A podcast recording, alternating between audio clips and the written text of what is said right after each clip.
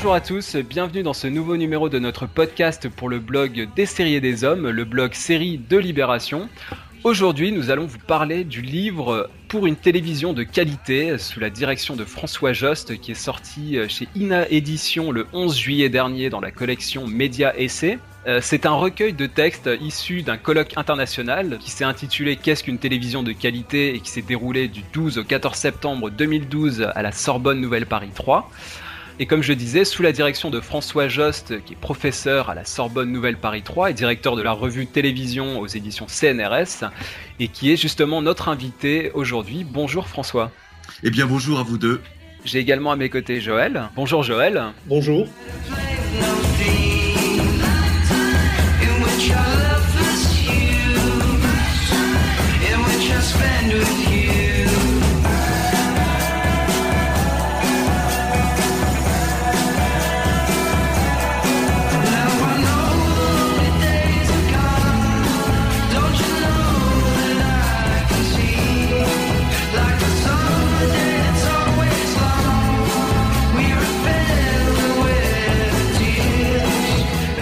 Va évoquer donc le, sujet de ce livre et on va brasser un petit peu les, différentes thématiques qui peuvent être abordées dans, ce livre, euh, qui aborde, je le précise, la télévision au sens large.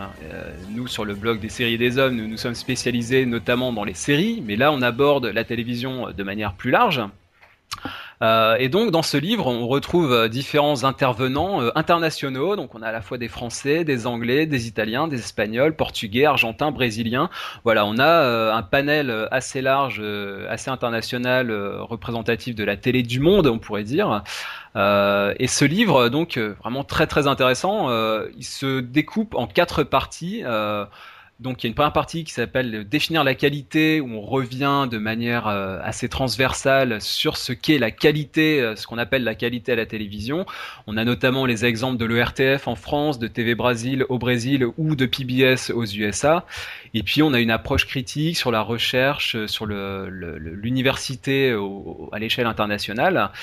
On a ensuite une deuxième partie qui s'appelle Histoire du concept, où là, donc comme son nom l'indique, on revient plutôt sur l'aspect historique. Euh, donc on a notamment des, la vision des premiers dirigeants de télévision française. C'est très intéressant, euh, les débuts de la RTF puis euh, de l'ERTF.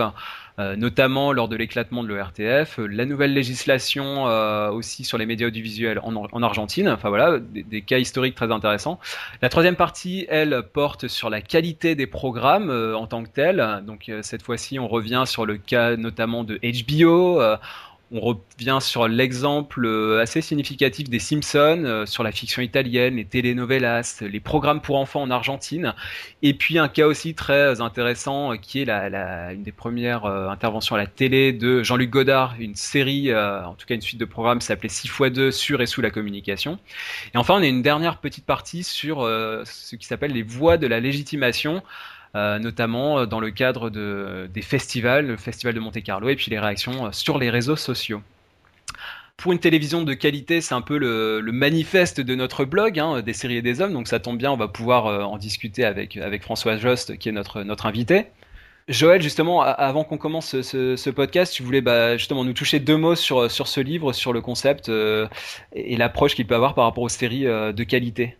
Oui, alors il faut toucher quand même un, deux mots de l'origine de ce livre et, du concept qui est derrière. Donc au départ, il y a un colloque hein, qui s'est déroulé en 2012 à la Sorbonne Nouvelle à Paris, et où un certain nombre d'universitaires, euh, au moins euh, deux douzaines d'universitaires, se sont réunis là et se sont posé la question euh, collectivement qu'est-ce qu'une télévision de qualité?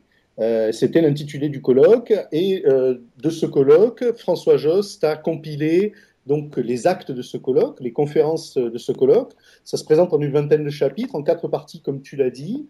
Et euh, c'est par moment un ouvrage de haute volée, hein. c'est un ouvrage qui, est, qui recueille quand même des propos d'universitaires, donc il y a certains chapitres qui euh, peuvent euh, probablement vous échapper dans le vocabulaire ou même dans le, euh, dans le sujet même du chapitre, mais la plupart des chapitres sont très abordables, je le dis parce que euh, on peut parfois se, se, méfier des ouvrages universitaires quand on est sériephile, on a, on a toujours un peu peur, mais là vraiment c'est un ouvrage qui sur le sujet de la qualité de la télévision, sur, la question qu'on se pose tous, en fait, de savoir comment on peut définir euh, de façon plus ou moins objective qu'est-ce qu'une série de qualité, un programme de qualité. Mais c'est vraiment un ouvrage de référence et, à ma connaissance absolument unique. Donc c'est pour ça que ça valait aussi la peine qu'on prenne le temps d'en parler.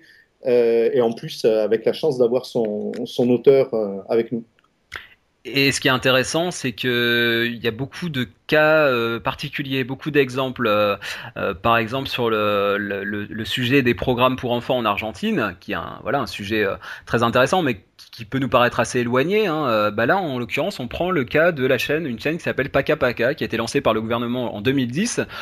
Donc voilà, on est dans des cas assez précis. Finalement, c'est de, de l'échantillonnage et ça permet d'avoir si ce n'est une vision globale, des, des, des, vues assez particulières et qui, euh, bah, je trouve, qui donne un, un propos assez finalement euh, qu'on peut facilement élargir sur euh, bah, sur ce qu'est la qualité à la télévision en France, aux États-Unis, en Angleterre et, et dans d'autres pays d'Amérique latine ou en Italie, etc.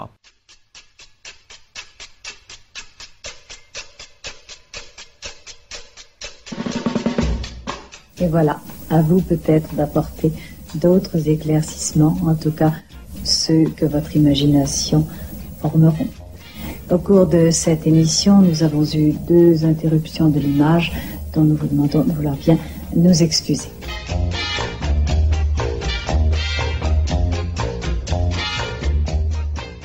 Alors il y a beaucoup beaucoup de, sujets, de thèmes dans le, dans le livre, hein, on, l'a dit, et donc il faut vraiment euh, se plonger dedans, euh, c'est très intéressant. Moi j'aurais voulu qu'on commence euh, par une question un petit peu générale, histoire de, voilà, de, de brasser un petit peu le, les sujets qu'il y a dans le, dans le livre. Alors j'ai notamment remarqué euh, une caractéristique dans la plupart des interventions, c'est que euh, la plupart des intervenants ouvraient leur présentation par une mise en garde sur la difficulté euh, à définir de manière exhaustive les contours de ce qu'on appelle la qualité d'un programme. Donc on voit qu'il y a vraiment une euh, il faut, on sent qu'il faut prendre ce mot avec des pincettes, qu'on ne peut pas vraiment y apporter de réponse ferme et définitive, que ça amène un débat, des critères, euh, des normes, etc. Donc euh, j'aurais voulu tout simplement pour commencer vous demander si, d'après vous, on pouvait établir des critères objectifs pour définir ce qu'est une télévision de qualité, ou bien si finalement il s'agissait d'une question ouverte qui pouvait sans cesse être remise en cause. Alors, pour répondre, je vous dirais que quand j'ai eu le projet du colloque, je l'ai explicité devant un, responsable d'une télévision culturelle et qui s'est mis tout à fait en colère en disant mais quoi la qualité? Vous voulez parler de la qualité? Euh, est-ce que vous feriez ça pour le cinéma ou pour le roman? Euh, donc c'est quand même un, effectivement un problème euh, un peu dérangeant pour tout le monde euh, parce que euh, c'est pas facile à définir. Donc on n'a pas voulu donner des normes comme une sorte de, de, de code qu'il faudrait absolument respecter et, et de charte, de charte absolue. mais je, je, je, pense que on peut quand même essayer de définir les points euh, sur lesquels euh, on peut définir de la qualité. Euh, il y a, a quelqu'un, il y a un, un, des participants qui s'appelle Eduardo Torres qui, qui, dit à un moment dans son intervention, il va falloir quand même se mouiller, c'est-à-dire c'est, c'est facile de dire toujours, dire toujours la qualité, c'est ce qui plaît, c'est ce qu'il y a du public, etc. Il faudrait quand même prendre la responsabilité qui est la nôtre, universitaire et, et parfois professionnelle, et, et quand même tenter de définir ce que c'est.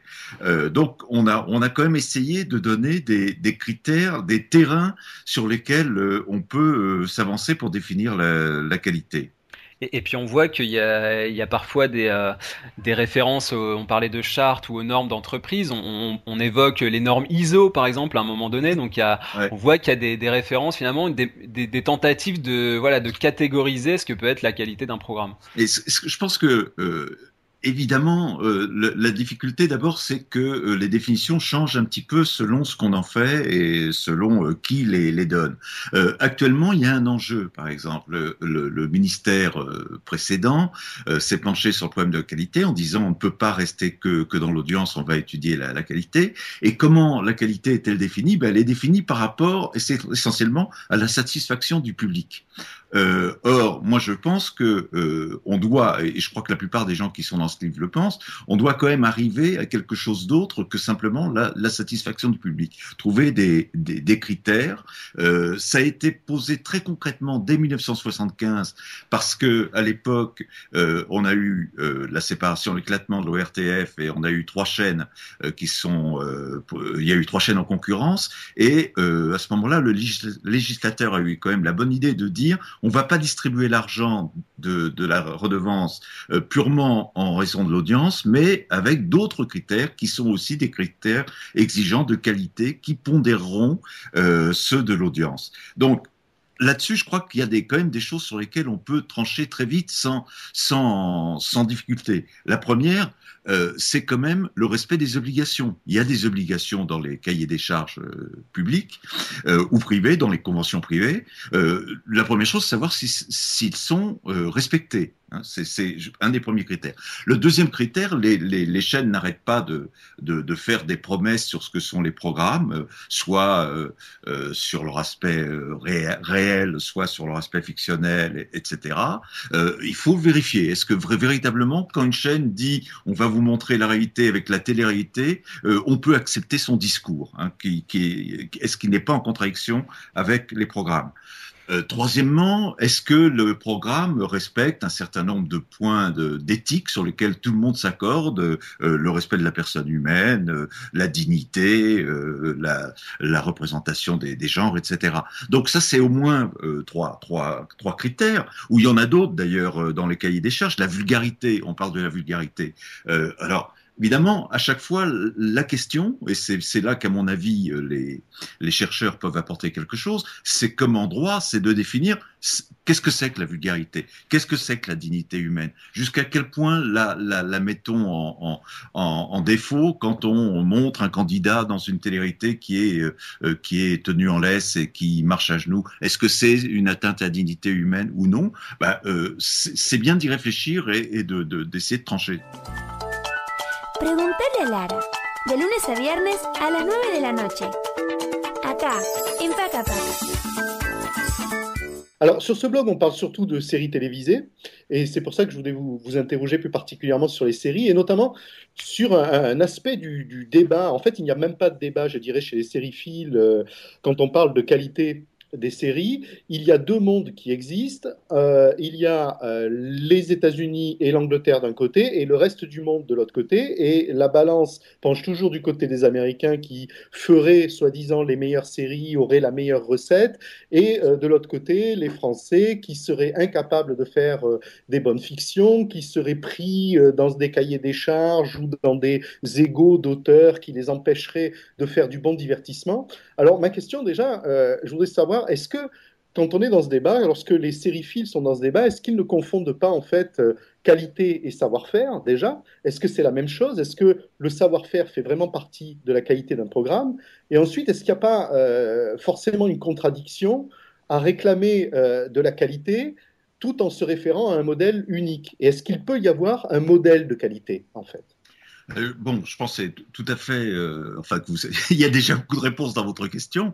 Euh, je, je, pense que la séparation entre les euh, séries françaises et séries américaines n'est pas en fait la bonne euh, ligne de partage. L'expression quality TV est née aux USA avec justement l'apparition la, d'un certain nombre de séries, notamment celles qui ont été diffusées sur HBO, et donc elle ne s'applique pas à toutes les séries américaines. Moi, je je pense qu'on peut faire passer une ligne de partage très nette entre les séries qui sont qui obéissent véritablement à un format et qui se reproduisent constamment, euh, comme malgré tout CSI, Mentaliste euh, ou euh, beaucoup d'autres, et puis euh, des séries qui ne sont pas formatées, qui s'inventent à chaque épisode, par exemple euh, comme Oz, comme euh, Breaking Bad ou comme Leftovers plus récemment. Tom Fontana pour Oz disait mon luxe, c'est que je peux parler de, de, de, de, tel personnage pendant euh, une demi-heure, si je veux, dans, une, dans un épisode, et puis ne même plus en parler euh, l'épisode suivant. Euh, on le voit d'ailleurs tout à fait euh, dans Leftovers récemment, où tout d'un coup, un épisode est un gigantesque flashback, euh, euh, alors que c'est pas du tout la structure habituelle de, de, la série. Donc, je pense que c'est ça la vraie ligne de partage. C'est pas seulement ce qui est bien fait, parce que finalement, CSI ou Mentalist sont aussi bien faits leur manière, euh, puisque on a toutes les lois de scénario, de formatage euh, américaines, mais euh, plutôt avec celles qui ont une liberté, une certaine liberté créative euh, qui leur permet de faire des choses intéressantes. On sait bien qu'en France, euh, ce qui manque souvent aux auteurs, c'est justement cette liberté. Et, et, et je, je, je, voudrais euh, rajouter que euh, on peut pas opposer comme ça les séries françaises. Pour moi, euh, pas, pas seulement pour moi, mais quand on voit l'avis des téléspectateurs, on s'aperçoit qu'un des programmes qui considère comme le plus de qualité des dernières années, c'est un village français. Euh, alors même qu'un village français ne fait pas une audience euh, considérable. Donc euh, ça montre que simplement c'est une série qui a inventé véritablement quelque chose en, travaillant sur en, chaque année de, la guerre et en inventant vraiment quelque chose de nouveau. Et voilà, tout est dans l'invention de quelque chose qui n'est pas formaté.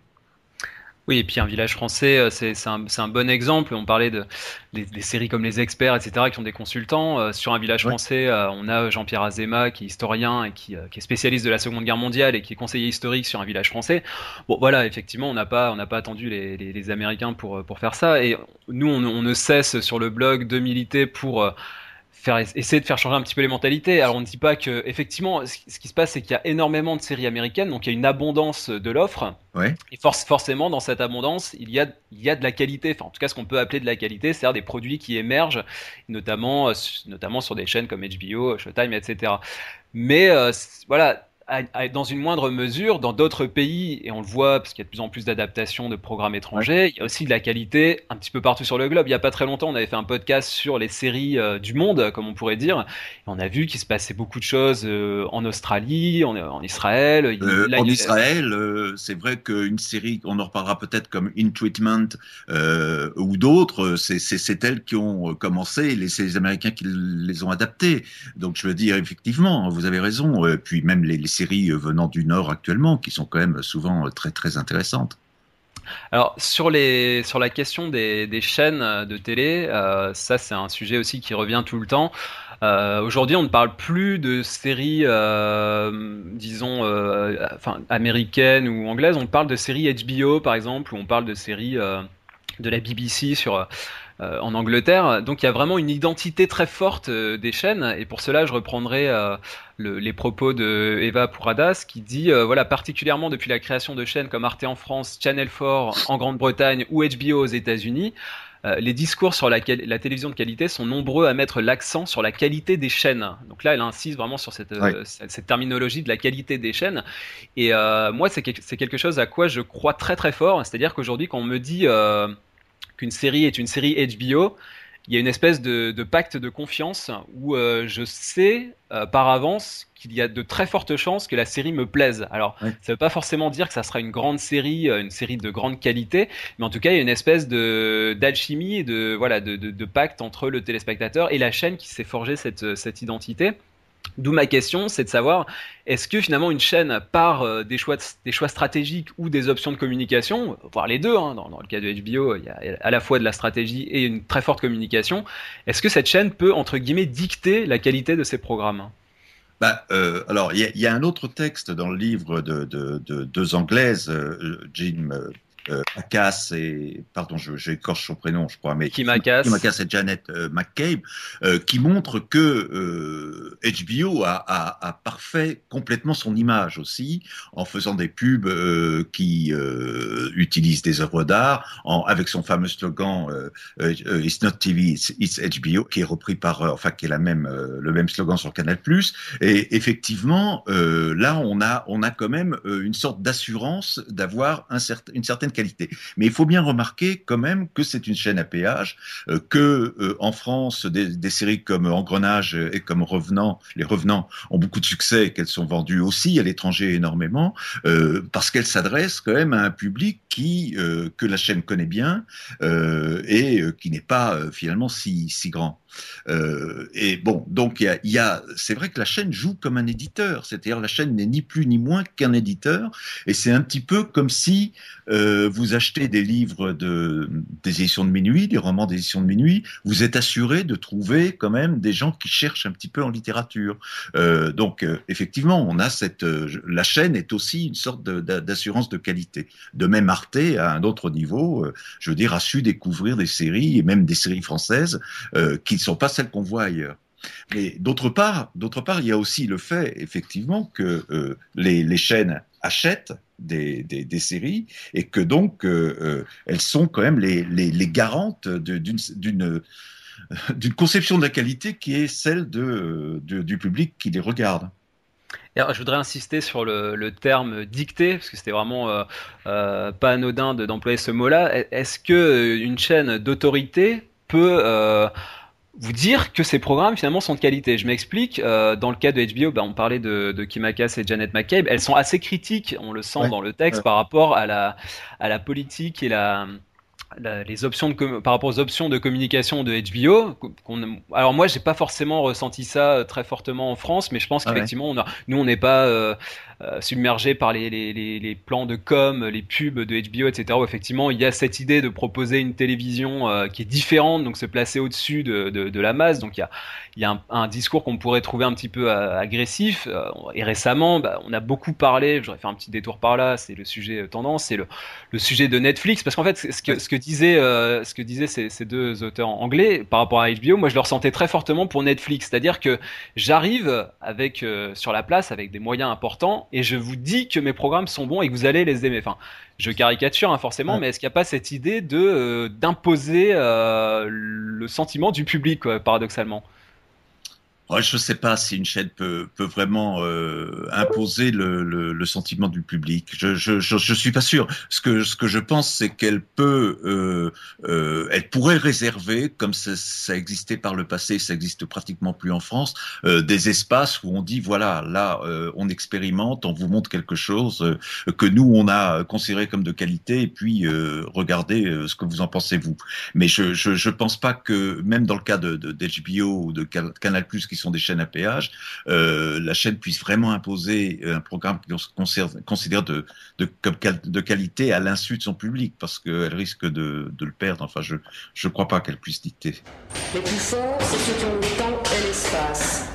La publicité. Quand elle n'est pas là dans un journal, il n'y a plus rien qui tient debout. On va regarder ce qui se passe quand on supprime toutes les pages de publicité d'un grand hebdomadaire français.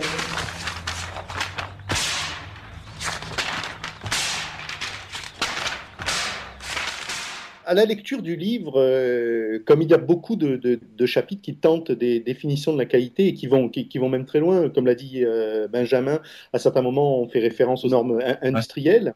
Euh, je me pose la question de façon un petit peu provocatrice. Je me dis, mais puisqu'on parle là de, de, de qualité, est-ce qu'on peut aussi définir des seuils de qualité en dessous duquel un programme deviendrait nocif, un petit peu comme un produit industriel euh, parce qu'il y a un débat actuellement euh, sur, la qualité des produits qu'on trouve dans les marchés, etc. Et je me dis, ben, tiens, est-ce qu'on l'appliquerait euh, aux séries, aux programmes de télévision? Est-ce que, est que, en dessous d'un certain niveau de qualité, quand un programme ne correspond vraiment plus à aucun critère de qualité, il est dangereux?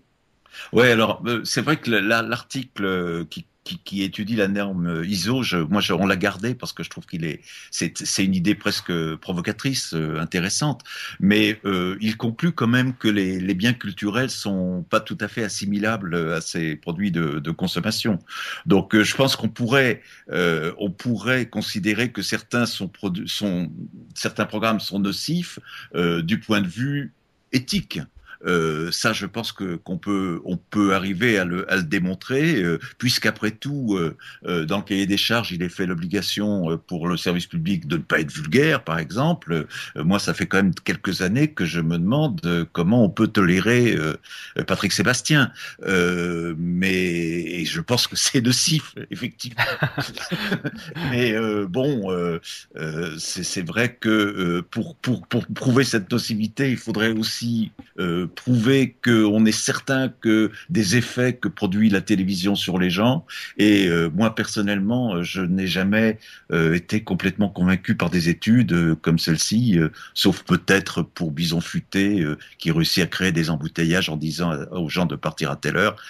mais sinon pour le reste, je sais pas.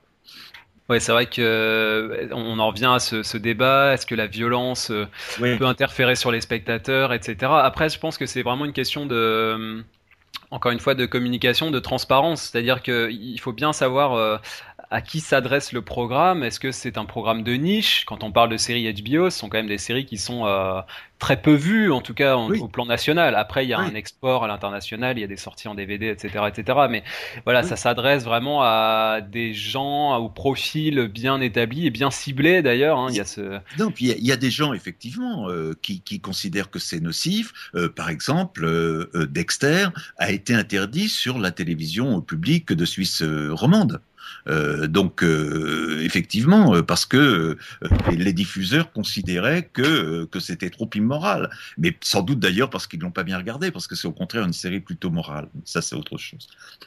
Et c'est une série aussi, oui, qui a été qui a été censurée quand elle a été diffusée sur sur CBS aux États-Unis. Après, après c'est encore une fois, moi je pense que c'est vraiment une question de on, parlait de Patrick Sébastien. Là, c'est vrai, pareil, pour prendre cet exemple-là, mais là, pour le coup, on est sur de la télévision euh, de, service public. Donc, effectivement, on s'adresse à un autre public, à savoir est-ce que, euh, est-ce que les programmes qui sont euh, diffusés sur, sur France 2, sur France 3, doivent s'adresser à, la France entière de 7 à 77 ans? C'est la grande question. Voilà, c'est ça, c'est effectivement la, la, grande question. Et surtout, enfin, moi, pour moi, c'est vraiment un cheval de bataille. C'est est-ce qu'elle doit s'adresser euh, à tous les publics au même moment.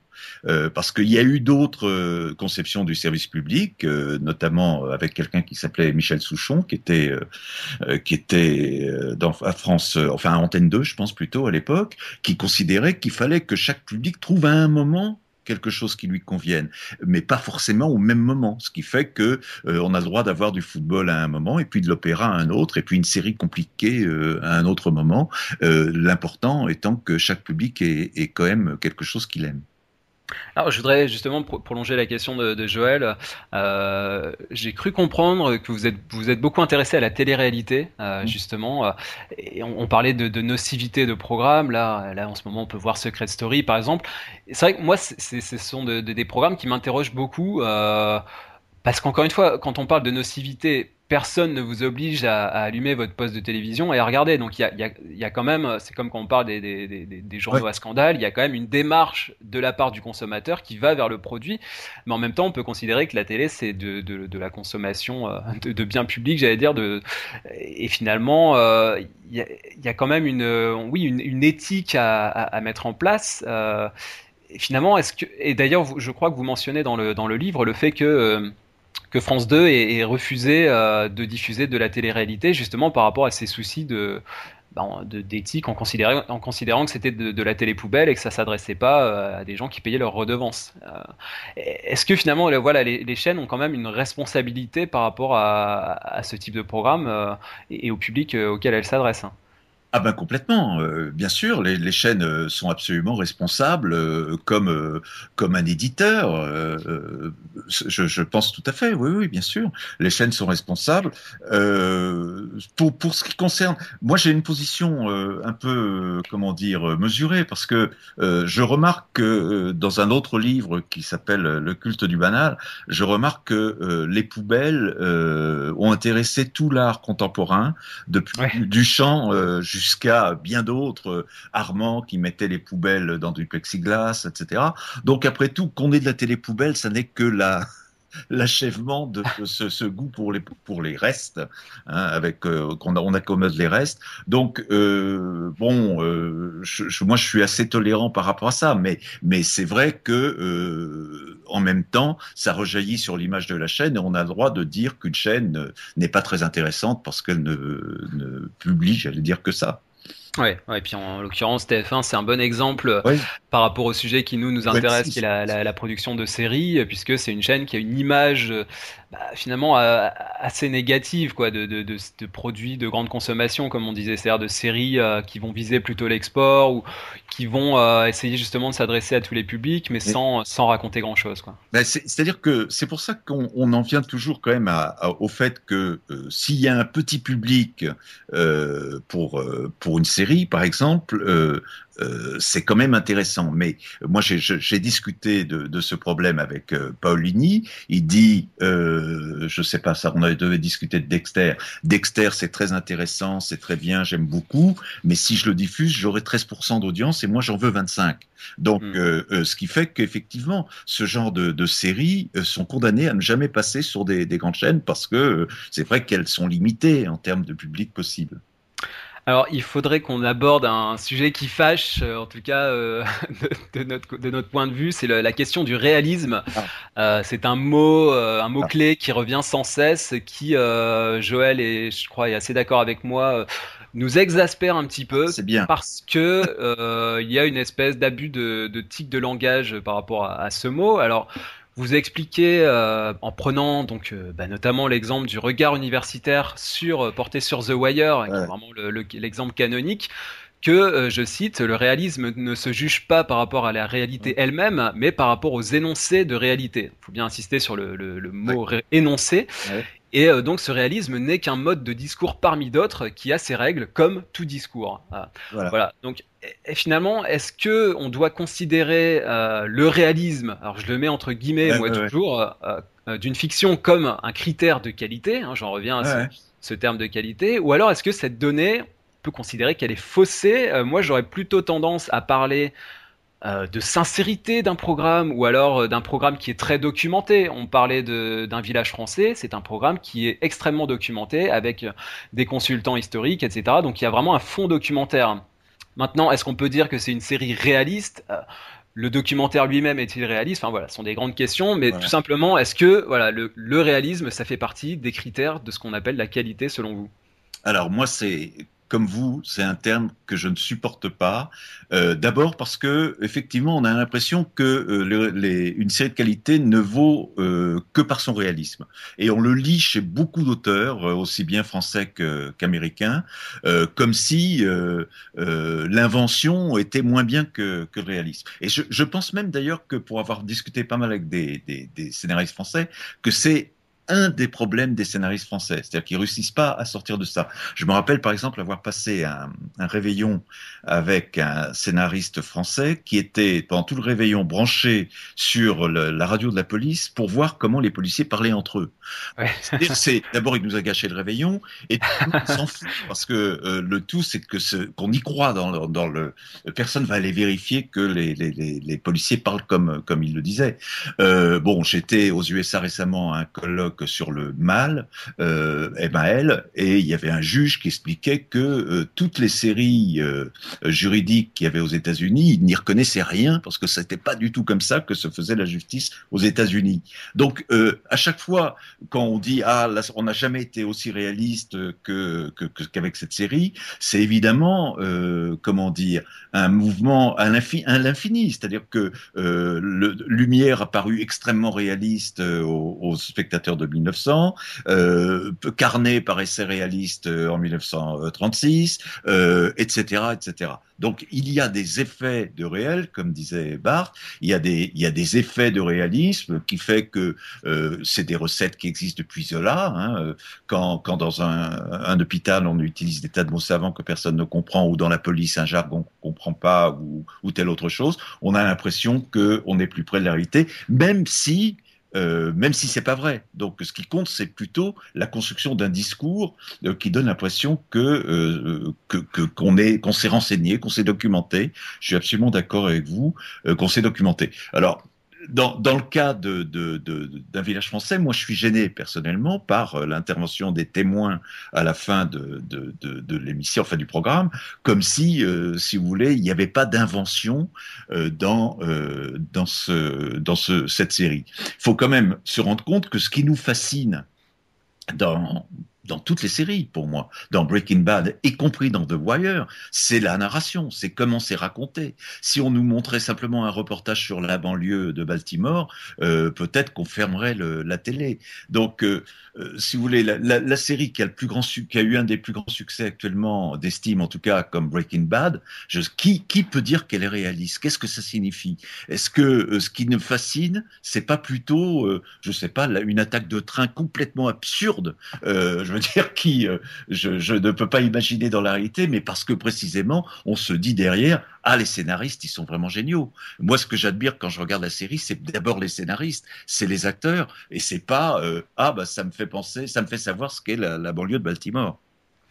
Et puis, euh, vous citiez euh, les frères Lumière. Euh, on peut rappeler que Méliès ne faisait pas forcément ah dans, le, dans, dans, le réalisme, hein, la féerie, le fantastique, ça fait partie des, du cinéma des premiers temps. Et, et, et nous, on, aime aussi évidemment s'évader quand on regarde une fiction. On prend, en prenant une série très récente comme Utopia, c'est un univers complètement non réaliste, hein, complètement incroyable au sens, au sens littéral du terme. Après, rien n'empêche de se plonger, et au contraire, de se plonger dans ces, dans ces, dans ces univers. Euh, Joël, je, pense que tu partages un petit peu ce sentiment, par exemple sur The Wire. Enfin, c'est vrai quand on parle de réalisme, c'est voilà, c'est un petit peu un abus de langage qui a tendance à se propager, et aussi, alors, notamment dans le monde universitaire et aussi dans le, le grand public, enfin, en tout cas dans les, les consommateurs qui emploient beaucoup ce terme Les, les, les, jugements critiques sur les séries aujourd'hui font une large part euh, au réalisme. Souvent même toute une critique est, mmh. est, est, axée sur le réalisme d'une série, alors qu'effectivement le, le, procédé même d'écrire une fiction euh, s'éloigne tout à fait de la réalité, puisqu'il euh, il s'agit de mettre euh, des événements qui n'ont rien à voir les uns avec les autres ensemble, de faire apparaître des choses qui normalement prennent des années dans la vie à se réaliser, comme des histoires d'amour, des coups de foudre, des, divorces même. Oui, puis j'ajouterais que la question, évidemment, et c'est pour ça que le mot réalisme est un mot j'allais dire détestable, c'est que euh, ça dépend quelle réalité on vit, si vous voulez. Euh, c'est vrai que quand on parle de réalisme en général, on, on, on, on a comment On parle d'un aspect parmi d'autres, un, un, aspect particulier des séries, qui est la représentation de la profession, la représentation d'un milieu, etc. Mais en revanche, on ne met pas en avant euh, aussi, la, la j'allais dire, la vérité des sentiments. Alors c'est peut-être ce que vous appeliez aussi euh, l'authenticité euh, tout à l'heure. C'est-à-dire que moi, ce qui, me touche, dans, par exemple dans Breaking Bad, j'en parle beaucoup parce que j'ai écrit tout l'été hein, dessus. Mais ce qui me touche dans Breaking Bad, c'est parfois la vérité de certains petits déjeuners ou de scènes d'amour euh, que, que, qui là renvoie à des sentiments que j'ai déjà eus. Euh, et, et, donc c'est euh, c'est tout à fait autre chose. Et c'est cet aspect-là de la réalité qui me fait accéder et accepter, j'allais dire, tout le reste. Donc, euh, euh c'est pas du tout une, euh, le, le, réalisme fait comme si c'était une, une, une, une, une, comment, une notion complètement monolithique qui recouvre tout, etc. Non, il y a, y a des tas de façons de renvoyer à la réalité à l'intérieur d'une série. Certains sont parfois inacceptables, mais justement, on les accepte parce que d'autres euh, sont acceptables. C'est-à-dire que euh, le, le, le, fait qu'un personnage accorde de l'amour ou avec des gestes qu'on connaît à sa femme nous fait accepter d'autres choses qui ne sont pas pour autant du tout réalistes. Et alors, euh, pour finir sur le cas de, de, de The Wire, c'est ce qui est intéressant aussi. J'ai lu récemment que c'était en quelque sorte devenu euh, le nouveau programme euh, tendance dans les, chez les rappeurs, par exemple, ou dans les banlieues. Ah enfin, c'est un peu le, ça a un peu pris le, le, le c'est un peu succédé à Scarface, si vous voulez, dans les, dans les grands classiques euh, ou euh, Mean Streets, et euh, quelque, avec le, le sentiment chez, chez voilà, ces, ces, ces fans-là, ces fans-là, qu'ils sont représentés ouais. et que c'est et que voilà, c'est euh, une série qui représente ces, ces, ces quartiers-là. Bon, voilà, on, on, peut rappeler que dans, alors effectivement, dans, dans The Wire, le, le, David Simon a, est, est, un ancien journaliste. Il a, il a écrit un livre. Il a, il a enquêté euh, parmi des, des, des, des des équipes d'intervention, etc. Donc il sait de quoi il parle, il connaît Baltimore comme sa poche, euh, ça il n'y a pas de problème. Donc, euh, mais, mais, après effectivement il y a toute une partie fictionnelle, il y a des, et, des personnages euh, complètement irréalistes comme, et, comme Omar Little, etc. Et, le récit, parce que ce qui est, ce qui est aussi intéressant dans, The Wire, c'est que c'est un récit complexe qui, j'appelle récit l'ordre de, des séquences, hein, parce que c'est vrai qu'on confond souvent simplement l'histoire, le thème, et puis la façon de mettre en, en en, scène ou de mettre en ordre toutes ces séquences. Et je pense que du point de vue du récit, c'est loin d'être quelque chose de linéaire, euh, de, de Wire, et que c'est là, pour moi, l'intérêt que j'y trouve.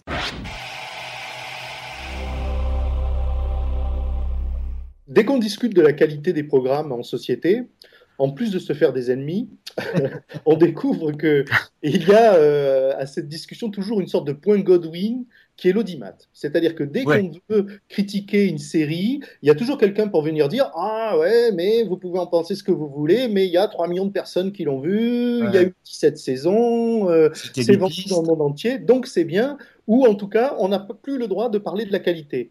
Et en fait, euh, l'audimat, est-ce que c'est vraiment un critère de qualité ou est-ce que c'est pas au contraire le pire critère de qualité pour un programme?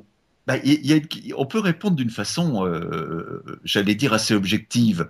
Euh, c'est que quand on compare euh, le, les, les, 100 premières audiences de, de, des programmes à la fin d'une année et les 20 premiers programmes considérés comme ayant la meilleure note de qualité, ça, a été fait, ces deux indicateurs, ben, on s'aperçoit que ça se recoupe pas du tout.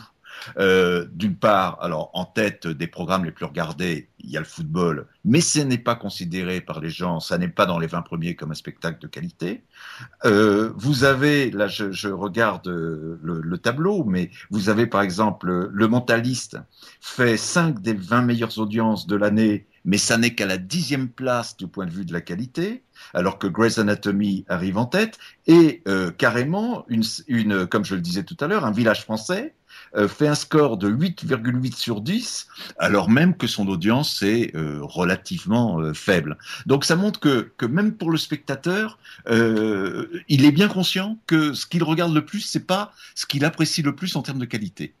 Donc je, pense que euh, c'est, ça prouve que, alors vous allez me dire, ça c'est la satisfaction du public, c'est simplement la satisfaction du public. Mais euh, on peut prendre d'autres exemples. C'est vrai que les qualités qui sont les, les pardon, les séries qui sont les plus primées euh, dans les dans les awards, etc., sont des séries qu'on ne voit pas sur des chaînes qui ont euh, une très large audience. Hein. Elles sont pas diffusées sur les chaînes de, large audience, alors même qu'elles sont euh, évaluées comme étant les plus intéressantes par les professionnels. Est-ce que ça veut dire aussi que l'audimat serait une sorte de poison pour la qualité. C'est-à-dire que est-ce que c'est compatible faire de l'audimat et euh, avoir aussi une politique de qualité? Est-ce que vous pensez? Euh, ben, je, pense qu'effectivement, les, des, programmes, euh, des programmes de qualité au sens où, on l'a défini, c'est-à-dire qui est qui est de l'invention hein, et que ça remette en, en, cause, euh, j'allais dire, les formats les plus usuels, etc. Ça ne peut pas, c'est très rare que ça arrive immédiatement à avoir les, les plus grosses audiences. Donc, euh, euh, bien sûr, c'est un peu contradictoire, quoi. Mais euh, je pense que ce qui est, ce qui est, ce qui est un peu triste, c'est qu'on ne pense, qu'on ne parle de la télévision qu'à travers les audiences, euh, et qu'il serait plus intéressant de, de faire ce qu'on dit, ce qu'on faisait d'ailleurs au début de la télévision dans les dans les petits journaux qui s'y intéressaient, c'est de dire on a vu tel programme, c'est ce que vous faites dans un blog hein, aussi. Je pense que au lieu de, de, de, de savoir euh, si, un, si un programme, de juger uniquement par l'audience qu'il a fait le lendemain matin, euh, si on reprenait les programmes en disant on nous a dit beaucoup de bien de ce programme avant qu'il soit diffusé, mais nous l'avons gardé et nous trouvons que ça c'était très réussi, ça ça ne l'était pas, etc. Qui est une vraie critique de télévision le lendemain et pas seulement un jugement par l'audience, euh, ça serait euh, formidable. Mais alors par rapport à, la question que, posait Joël, effectivement sur cette contradiction, on a quand même vu euh, au cours des, on va dire, deux dernières décennies, de, de grandes séries américaines qui ont joint les grandes audiences euh, à la qualité, enfin ce qu'on peut considérer comme de la qualité, des séries comme euh, comme 24 heures chrono, comme Urgence, comme Lost. Et je note qu'à chaque fois dans ces séries, il y a donc de, de, grandes valeurs traditionnelles, on va dire, la, la famille, enfin les, les grands classiques américains. Mais j'ai l'impression qu'il y a toujours aussi une volonté de, de, tordre un petit peu le cou au concept original, que ce soit 24, il y avait vraiment des innovations formelles dans la, la façon de raconter une histoire, urgence euh, également dans le, la façon de filmer finalement, il y a, dans Lost également, il y a, il y a vraiment, j'ai l'impression, ce, bah, cette idée euh, de s'introduire dans un système et en même temps de le détourner un peu. C'est un peu la méthode Hitchcock, quoi, si on veut. C'est-à-dire qu'il y, a cette idée de voilà de répondre à des, à des normes, à des chartes, à des cahiers des charges, donc d'être bien conscient du système dans lequel on s'inscrit, mais en même temps, ça n'empêche pas de d'avoir d'autres ambitions et peut-être, là je pense notamment à, TF1 hein, par exemple, où j'ai le sentiment qu'il pourrait aller dans des choses un peu plus audacieuses tout en répondant à, à leurs normes de, de, censure, de grand public, etc. Qu'est-ce que vous pensez ben, de, ça? Mais là, j'avoue que j'ai pas les chiffres, mais mais je pense pas que que Lost euh, ait fait des audiences suffisantes pour pour TF1.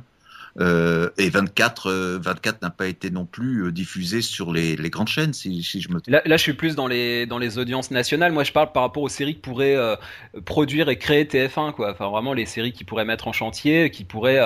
là, ils ont lancé il n'y a pas très longtemps. Taxi Brooklyn, par exemple, qui est une série qui a été diffusée ensuite aux États-Unis, où on a l'impression d'un produit qui est bah c'est du taxi, c'est Besson, enfin voilà, c'est un peu de la, de la licence, donc on est dans quelque chose de, de garantie quoi. C'est à dire qu'on joue la sécurité on et, nous-mêmes quand on nous on nous annonce le projet on sait déjà à quoi s'attendre on sait déjà ce qu'on va voir et finalement on est déçu par avance, hein, en quelque sorte. Euh, si vous voulez, on en vient finalement à la question de, euh, euh, qui est quand même une question centrale. Pourquoi les séries ont eu tellement de succès au point que elles ont la courbe de, de, l'audience avec les films s'est renversée. C'est-à-dire que depuis 2007, je crois, ou peut-être un peu avant, on regarde plus à la télévision des séries que des films. pourquoi? Ben Parce que les séries, c'est ça peut avoir ça peut avoir un côté parfaitement rassurant. Euh, je compare toujours la fiction à, un pays étranger qu'on ne connaît pas. Euh, quand, vous allez dans un pays d'une culture complètement différente et que vous devez vous nourrir, vous orienter, demander des renseignements, etc., c'est difficile, c'est fatigant. C'est pour ça que les Français voyagent pas beaucoup. Euh, en revanche, si vous allez dans un pays que vous connaissez par cœur, bah, vous retrouvez vos habitudes, c'est très facile. Les séries, c'est plutôt la deuxième solution. C'est-à-dire par rapport aux films qui demande à chaque fois, euh, qui peut demander à chaque fois un effort pour connaître euh, la diégèse, le pays, euh, les, les, les, habitants, les personnages, etc. La série, cet effort est déjà fait et je n'ai plus à le faire. J'ai plus qu'à regarder les gens m'accompagner, vieillir, etc. Bah, je crois que beaucoup de gens ne sont pas prêts, et le public de TF1, hein, de la plupart du temps, n'est pas prêt à, à, à, faire cet effort de remettre en cause ce qui a été déterminé dans les épisodes précédents ou dans les saisons précédentes. Euh, c'est un effort supplémentaire de vision parce que il faut changer de postulat, il faut euh, accepter de, euh, de, de réapprendre les codes de, de la série. Alors on parle de là notamment de TF1, on, ne cite même plus M6 tellement la chaîne a disparu de la, de la production de séries en France, ça en devient assez dramatique. je voudrais aborder un, un, autre sujet qui fâche, c'est celui de l'argent qui est un thème qui revient sans cesse quand vous allez par exemple au festival Sérimania, euh, vous assistez à des tables rondes, on vous voilà, on vous explique euh, régulièrement que si on avait plus de moyens, on aurait pu faire plus de choses, mais qu'on s'est accommodé des moyens qu'on avait. Bon, ce qui est évidemment un discours euh, logique.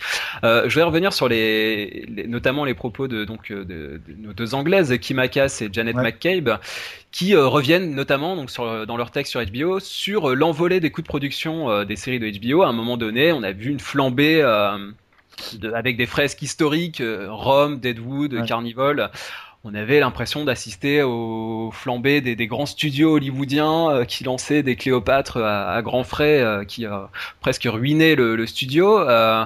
mais à côté de ça, qui est pas mentionné dans le texte et que j'ai envie d'ajouter, c'est que la chaîne a également produit des fictions beaucoup moins coûteuses, euh, comme euh, une très belle série qui s'appelait Tell Me You Love Me, euh, mhm. qui, je, alors, qui coûte quand même, ça a quand même un coût, hein, c'est quand même de la série de prestige, mais c'est quand même beaucoup plus modeste dans l'approche et dans le dans les moyens mis à disposition. Alors tout simplement, ma question, est-ce que on peut, c'est une question un peu caricaturale, un peu provoque, hein, mais est-ce qu'on peut aussi faire de la, de la télévision de qualité sans argent?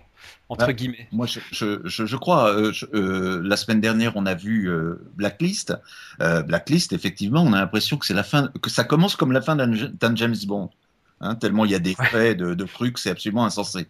Pour autant, est-ce que c'est passionnant? Moi, je, ça me passionne pas. Bon, en revanche, vous avez, je veux dire, je pense encore, désolé, à, à, à, cet épisode Bottle euh, qui s'appelle Fly dans, dans, Breaking Bad, qui se passe uniquement en intérieur euh, dans du laboratoire euh, dans lequel travaillent Walt et, et Jesse, et c'est il chasse une mouche et c'est un épisode tout à fait passionnant. Euh, donc euh, celui-là n'a pas coûté cher. Hein. On sait que c'est un épisode bottle qui, qui, qui est fait pour euh, euh pour rattraper euh, tous les déficits qu'on a sur la saison. Bon, je prends une autre série, In Treatment. In Treatment, c'est une idée géniale. Hein, c'est juste un psychanalyste avec ses clients chaque jour et puis à la fin avec son psychanalyste. c'est tout à fait passionnant. Et là, ça coûte rien. Je dis absolument rien. Donc je ne crois pas que, euh, que, que ça soit forcé de singer le, le, le cinéma par, euh, par des, des, grands spectacles, etc., pour, euh, pour faire une bonne série. Et par exemple sur, sur M6, je prendrai l'exemple de Camelot. Ouais. Je pense que c'était pas très coûteux. Enfin après, c'est une série qui a, qui a, pris de l'ampleur, qui a vu son format s'allonger, et ses, ses, ses, décors et ses costumes plus de prendre du, du cachet, mais au départ, enfin là on est sur un, de la shortcom, hein, sur un format ouais. court, mais on voit qu'on peut faire des choses euh, finalement euh, avec de bonnes idées, on peut faire ah. des choses qui coûtent pas très cher. Même si c'est aussi un shortcom euh, caméra café, hein, c'est vraiment alors là ça coûte rien du tout et c'est quand même assez réussi. Donc euh, je pense qu'on peut faire des, choses. Euh, évidemment s'il si, s'agit de, de, de, faire la, seconde guerre mondiale euh, ça serait plus difficile qu'il n'y ait pas quand même quelques voitures euh, des fusils et euh, des, uniformes. Juste euh, là-dessus je, laisse la parole à Joël après. C'était par rapport bah, je reviens sur le, le cas TF1 moi ce que, ce que je trouve dommage c'est que par rapport à HBO HBO fait de grandes séries très coûteuses c'est quelque part, euh, j'ai l'impression d'un système vertueux qui permet aussi de produire des choses beaucoup plus risquées, beaucoup plus euh, euh, modestes dans les, dans les moyens. Et je, voilà, je me dis que TF1, pourquoi ne pas essayer, à côté de Joséphine Ange Gardien ou Julie Lescaut avant, bah finalement de, de, s'en servir et de ces succès d'audience pour essayer de mettre en place d'autres cases plus, plus modestes, plus plus restreintes, mais qui je permettent d'essayer des concepts différents. Je suis absolument d'accord sur le fait que ce qui manque actuellement à, la, à toutes les chaînes de télévision, euh, véritablement, c'est euh, des cases spécifiques, même tard le soir, qui permettent d'essayer. Euh, c'est quelque chose qui a, qui a existé euh, dans les années 60 avec le service de la recherche euh, de l'ORTF dirigé par Pierre Schaeffer. Euh, ça existait avec l'INA dans les années 70 euh, très fortement. Euh, il n'y a plus a plus de place pour ça. Et, c'est bon. Je suis d'accord avec vous que TF1 devrait essayer, mais je trouve ça encore plus triste que, que, France Télévisions, qui n'a plus de publicité, qui ne devrait pas être asservie par des, nécessités d'audience, ne, ne laisse pas un tout petit peu de place à des essais de ce genre-là. action mm. It's not porn. It's HBO. With 108 Emmy nominations, it's not porn. It's HBO. Dans l'évaluation de la qualité d'un programme, il y a quand même une, une, grande part, en tout cas au niveau individuel, lorsque lorsqu'on évalue un programme, euh, qu'on regarde un programme euh, chez soi, il y a une grande part de sentiment en fait. Ouais. Parce que, euh, par exemple, je, je, un exemple typique des séries Phil, c'est euh, la, la, la, nostalgie, la patine du temps. Et nombre ouais. de gens vous diront Ah, cette série, qu'est-ce qu'elle est bien, qu'est-ce qu'elle est géniale.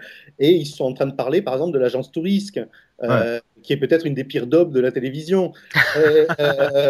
Est-ce que, est que finalement, on n'est pas toujours faussé en, en, au niveau individuel dans une analyse de la qualité d'un programme et euh, est-ce que, est que la qualité d'un programme peut se révéler finalement après ou, ou, est-ce que non, on, on, finalement, il y a des programmes, on les aime simplement parce qu'on a une relation avec, mais ce sont, euh, ce sont des programmes de faible qualité quand même?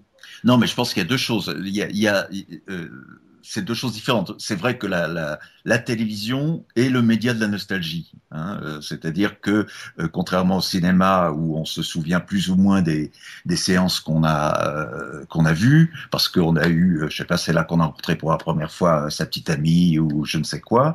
Le, le, la télévision est toujours liée à notre vie vécue, à notre durée, et donc on finit par aimer des conneries qu'on a regardées enfant simplement parce que on s'attendrit sur soi-même. Donc ça, c'est le cas des séries, comme vous dites, qui peuvent être des, des daubes euh, que, que l'on a aimé parce que euh, moi, je me rappelle, bien que ce soit pas vraiment une daube, mais Starsky et Hutch, je le regardais tous les dimanches. À un moment, c'était pour moi, effectivement, ça reste une période de ma vie que j'aime bien, bon, etc. Mais l'autre l'autre critère, moi, je crois que il y a des séries, tout simplement, qu'on a envie de revoir, et c'est là que commence la qualité. À partir du moment où le, le, le fait d'avoir connaître la suite, de connaître l'anecdote, n'épuise pas euh, l'intérêt que vous avez pour une série, c'est sans doute qu'elle a de, la qualité. Hein, moi, je, vous savez, les, universitaires se demandent parfois, là, il y a un colloque bientôt, les gens se demandent comment on fait pour travailler sur une série euh, quand on sait que euh, elle représente à peu près 90 heures de, euh, de, de visionnement. Est-ce qu'on doit couper dedans, choisir au hasard, etc. moi, je, j'ai tranché. Hein, je regarde tout et je travaille sur tout. Et là, ayant fini un livre cet été euh, donc sur les, je vous le dis, sur les méchants euh, dans les séries, sur les, nouveaux méchants. Euh, j'ai été amené à revoir deux fois entièrement Breaking Bad. Et à chaque fois, j'ai trouvé des choses qui m'ont fait plaisir. C'est-à-dire que j'ai trouvé des trucs, et je sais que quand je revois une séquence, il y a encore des trucs, je me dis, zut, j'avais pas vu ce, truc-là, etc. Donc, dès que vous dépassez l'anecdote, vous pouvez, c'est comme un bon film. C'est-à-dire que c'est des, c'est des, c'est des séries, des fictions que vous pouvez revoir parce que la connaissance de l'histoire n'épuise pas tout ce que vous pouvez euh, y découvrir. C'est vrai que ce qui est assez fascinant aussi, euh, bah, que ce soit pour le cinéma ou, les séries, c'est de à, notre époque aujourd'hui de, relire les témoignages de l'époque de la diffusion. Euh, moi, dans le cadre de mes études universitaires, j'ai ah pu accéder à ça pour, par exemple, Qu'est-ce que le cinéma de Bazin, qui est un peu le, un des grands classiques avec Deleuze. Et, et c'est fascinant de lire justement l'approche qu'il pouvait avoir contemporaine des programmes qui étaient diffusés. Alors que nous, c'est vrai qu'on a un regard complètement différent, euh, avec une certaine nostalgie. Euh, certaines, euh, certains aspects peuvent apparaître désuets. Et finalement, c'est aussi la difficulté du critique de savoir se positionner. Bah déjà par rapport à sa propre personnalité, ses propres goûts et par rapport à sa, propre époque vis-à-vis d'un programme. moi, j'ai vu récemment Belphégor, par exemple, qui, me touche, mais je pense qu'il me touche à des niveaux différents d'un spectateur de l'époque. C'est vrai qu'on est, on est dans un rapport affectif qui est qui est lié à la question du temps, quoi, qui est vraiment fondamental. D'autant plus que les, séries, comme vous l'avez dit, sont, euh, bah, sont un art du temps euh, qui, euh, qui, peuvent prendre plusieurs années, qui peuvent, qui peuvent aussi grandir avec le téléspectateur. Non, mais c'est vrai que de toute façon, il y a dans les séries, euh, plus que dans les films sûrement, il y a toujours cet aspect affectif reste très important parce que parce que euh, à force de fréquenter les mêmes personnages tout, tout le temps, euh, on s'y attache quoi. C'est une banalité, mais euh, elle est indépassable. Donc le, la relation qu'on a, elle est elle est bien au-delà de l'intérêt intellectuel effectivement. Alors notamment dans les dans le, dans le, parmi les nombreuses informations qu'on peut euh, apprendre dans le, dans le livre, donc pour une télévision de qualité, j'ai notamment appris que euh, à l'éclatement de l'ERTF, euh, c'est vous qui l'expliquez d'ailleurs, il avait fallu créer un système de répartition de la redevance entre donc TF1, Antenne 2 et France Région hein, à l'époque, selon deux indices l'écoute, donc les chiffres d'audience, hein, et de l'autre côté la qualité des programmes, avec une pondération plus forte pour le pour le, la qualité. Euh, donc là, c'est un, un, mécanisme intéressant parce que là, on voit qu'il y a une intervention presque étatique sur le sur euh, la qualité des programmes. On peut presque parler d'interventionnisme parce que voilà, on touche au porte-monnaie, donc on touche au nerf de la guerre. Euh, Est-ce que aujourd'hui, euh, il existe toujours des alors des indicateurs alors évidemment différents, mais ou sous une autre forme. Est-ce qu'il il existe toujours ce genre d'indicateur pour dire voilà, on vous euh, on vous rétribue en fonction de la qualité de vos programmes et pas, uniquement en fonction de, de l'audience. Et, euh, la même question par rapport à l'étranger, est-ce que, est -ce que dans les pays étrangers, il existe ce genre d'indicateur sur la qualité des programmes? Alors, euh, oui, euh, il existe un, un, un bon. Peut-être qu'il faut revenir à, ce qui s'est passé en 1975, c'est-à-dire qu'en 1975, euh, l'ORTF, qui était une, euh, a, a, éclaté et on a fait plusieurs sociétés. Donc les chaînes de fait les trois chaînes qui existaient à l'époque sont devenues concurrentes. Euh, donc on a tout de suite vu, on a compris à l'époque que ça pouvait amener euh, comme seule logique l'audience euh, et que les chaînes allaient lutter les unes contre les autres bêtement. Il faut rappeler qu'à l'époque, par exemple, il était arrivé que le même match de rugby soit retransmis sur deux chaînes euh, différentes euh, et un peu décalées au démarrage pour se faire concurrence. Donc, euh, je veux dire, il faut pas rêver, la concurrence, elle existait déjà. Donc, on a décidé que à l'audience s'ajouterait ce critère de, de, qualité avec une formule assez complexe qui tenait compte donc de différents critères qui sont étudiés dans le livre par Marie-France Chamba-Houillon.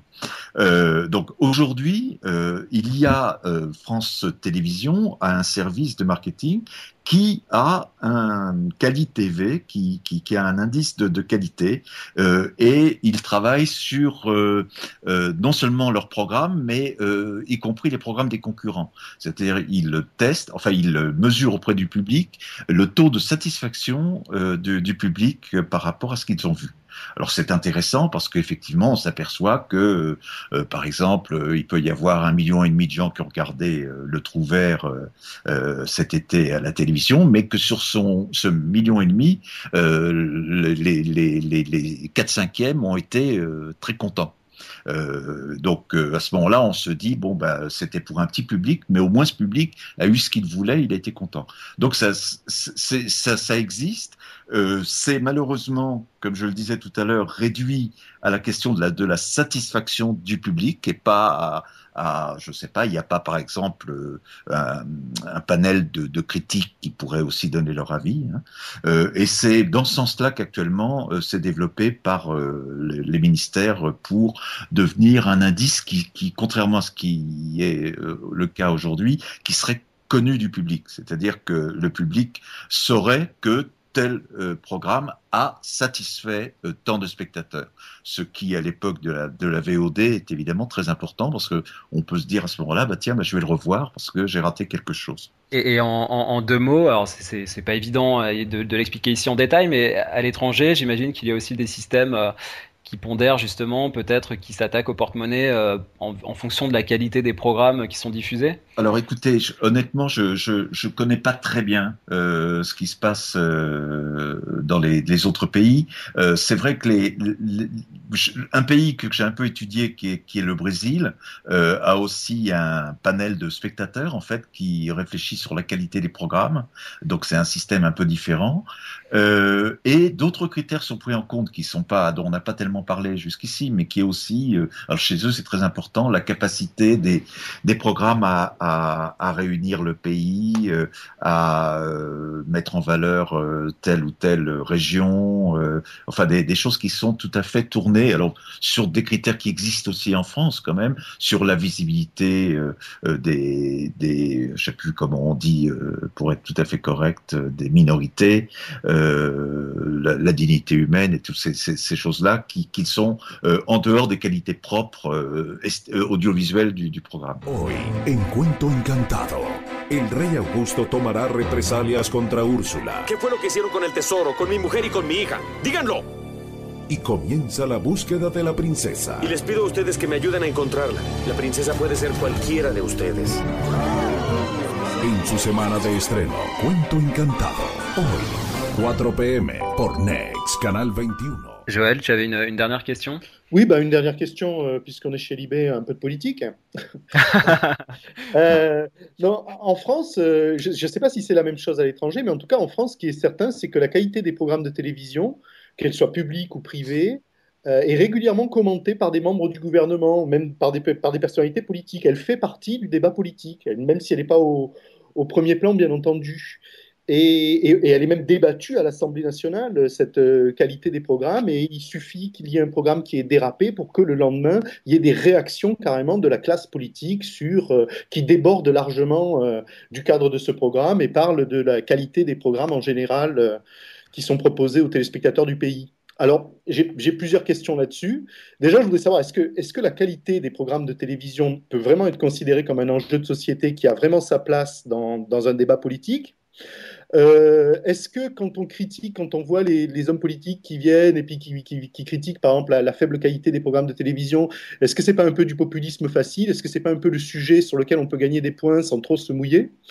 Et euh, enfin, est-ce qu'un un parti politique ou un mouvement euh, politique peut avoir un, programme pour les programmes, entre guillemets, c'est-à-dire est-ce qu'il peut y avoir vraiment une, ligne politique pour, pour avoir plus de qualité à la télévision? Alors, euh, il y a beaucoup de, beaucoup de questions, effectivement, oui. euh, pas facile. Euh, bon, la première, euh, est-ce que c'est un enjeu Bon, je pense que évidemment, c'est euh, comment dire il y, a, y, a, deux enjeux c'est un peu différent pour la télévision publique et pour la télévision privée. La télévision privée, on peut commencer par elle. Je veux dire, elle a des engagements sur des conventions. Elle est acceptée comme euh, euh, pouvant émettre sur un programme, et c'est vrai qu'on aimerait qu'il soit respecté. Quand, quand euh, TF1 il y a X années parlait du mieux disant culturel, est-ce que ce mieux disant culturel a été vraiment mis en jeu par TF1 euh, C'est quand même une question qu'on peut se poser et on n'aurait euh, pas tort de vouloir le vérifier. Parce qu'il faut se rappeler que quand une chaîne ne tient pas ses engagements, euh, on peut lui retirer son autorisation d'émettre. Bon, pour le service public, c'est différent. C'est vrai que euh, c'est le service public a un certain nombre de valeurs et que euh, il est quand même redevable euh, face au public d'une certaine qualité. Euh, pour revenir aux normes AFNOR, ben, la SNCF doit un certain nombre de, normes pour ses gares, etc. Il n'y a pas de raison qu'on l'exige pas de, de, la télévision. Donc ça me paraît quand même un, un enjeu, euh, d'autant plus que euh, bah, il y a trois missions hein, euh, divertir, cultiver, informer. C'est quand même important de savoir si les gens sont bien informés et, et si s'ils se cultivent, etc. Alors moi, ce que je regrette là-dedans, c'est que justement, il n'y ait pas de vrai débat sur, par exemple, qu'est-ce qu'on peut appeler la culture? Alors j'ai fait un numéro de la revue télévision qui s'appelait Quelle culture pour la télévision aussi. Euh, qu'est-ce qu'on peut attendre de la culture? C'est quand même une discussion euh, plutôt que euh, dire bah, j'attends qu'un ministre dise j'attends ce que je pense moi être la culture, comme faisait d'ailleurs parfois Philippe Etty. Euh, donc ça c'est sur l'enjeu, oui, je crois que c'en est un.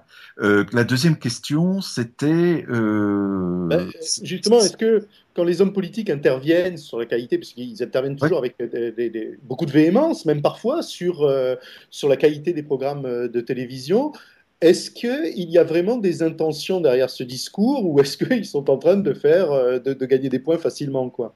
Alors, je, je pense qu'évidemment, il y a des intentions. Si on se rappelle le, le, le un des, des moments euh, où euh, justement on a di discuté de la qualité devant euh, l'Assemblée nationale, c'était dans au début des années 2000 euh, pour l'émission C'est mon choix. Euh, à l'époque, beaucoup de gens ont trouvé que c'était vraiment une émission de vulgarité insensée, qu'elle était euh, ni faite ni à faire. Et il y a quelqu'un qui a défendu cette émission en disant que ça représentait la différence, que l'on pouvait voir différentes euh, euh strates de la société, etc. Et cette personne, euh, c'était Ségolène Royal. Mmh. donc, sans ouais. doute, il y avait une intention politique quand elle disait que euh, c'était le droit à la différence, euh, etc. Donc je pense qu'il y a effectivement, ça peut être récupéré totalement euh, par les hommes politiques. Mais ce que j'avais pas bien compris au départ la question, je pense qu'en revanche sur le populisme, parler de la qualité et, et introduire ce débat et euh, dire même que que peut-être des experts en, audiovisuel pourraient se pencher sur ce qu'est un programme de qualité, etc., c'est le contraire même du populisme. Parce que, évidemment, je suis, convaincu euh, que ça n'est pas euh, forcément populaire. D'ailleurs, euh, quand j'interviens sur le plus du Nouvel Obs pour parler de tel ou tel programme, je me fais régulièrement démolir euh, par des gens qui disent mais qui êtes-vous pour euh, juger de, des programmes, etc.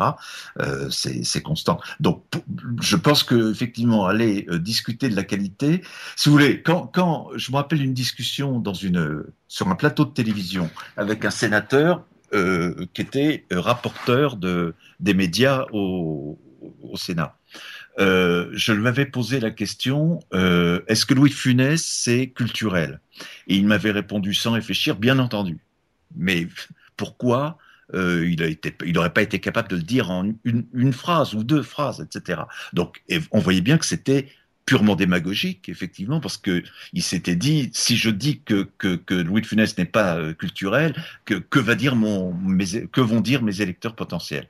Donc euh, euh, effectivement, euh, ça risque toujours d'être récupéré. C'est pour ça qu'il faut, je milite pour qu'il y ait des vrais débats euh, dans des revues, dans des dans des radios, dans les médias, pour discuter sérieusement de, de, de ces questions de qualité ou de culture.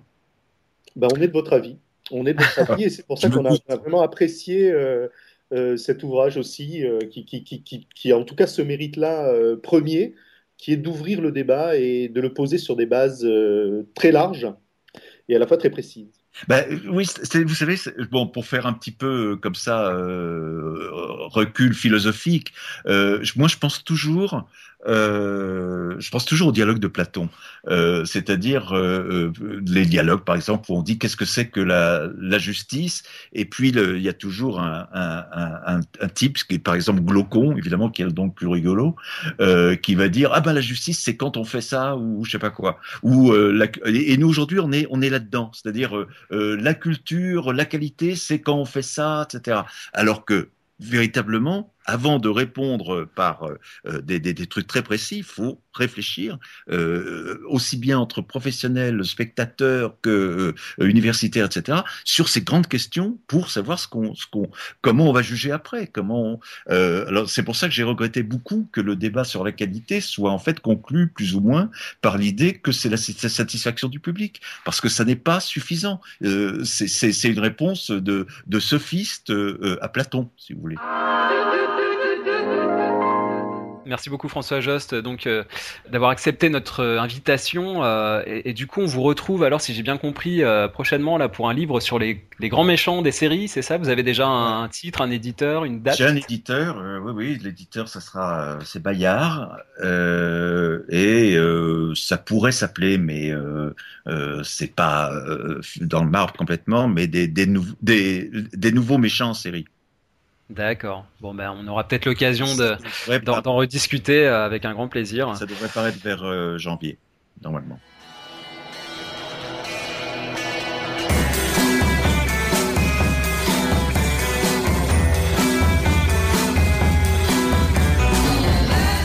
Merci à tous de nous avoir suivis. Euh, je vous rappelle donc que ce livre pour une télévision de qualité est disponible chez Ina Édition. Euh, il est au prix public de 20 euros. Donc voilà, bah, avec Joël, on vous invite évidemment à, le lire. Hein. Il y a beaucoup de sujets, c'est très passionnant. Ça vous fera une base euh, très intéressante pour aborder la télévision de manière très large et très transversale. Nous, on se retrouve sur le blog des séries et des hommes. Vous pouvez également nous contacter à l'adresse libé.feuilleton avec un s gmail.com. Vous avez la page Facebook, le compte Twitter des séries et des hommes. Donc, on vous dit à très bientôt pour parler à nouveau de séries.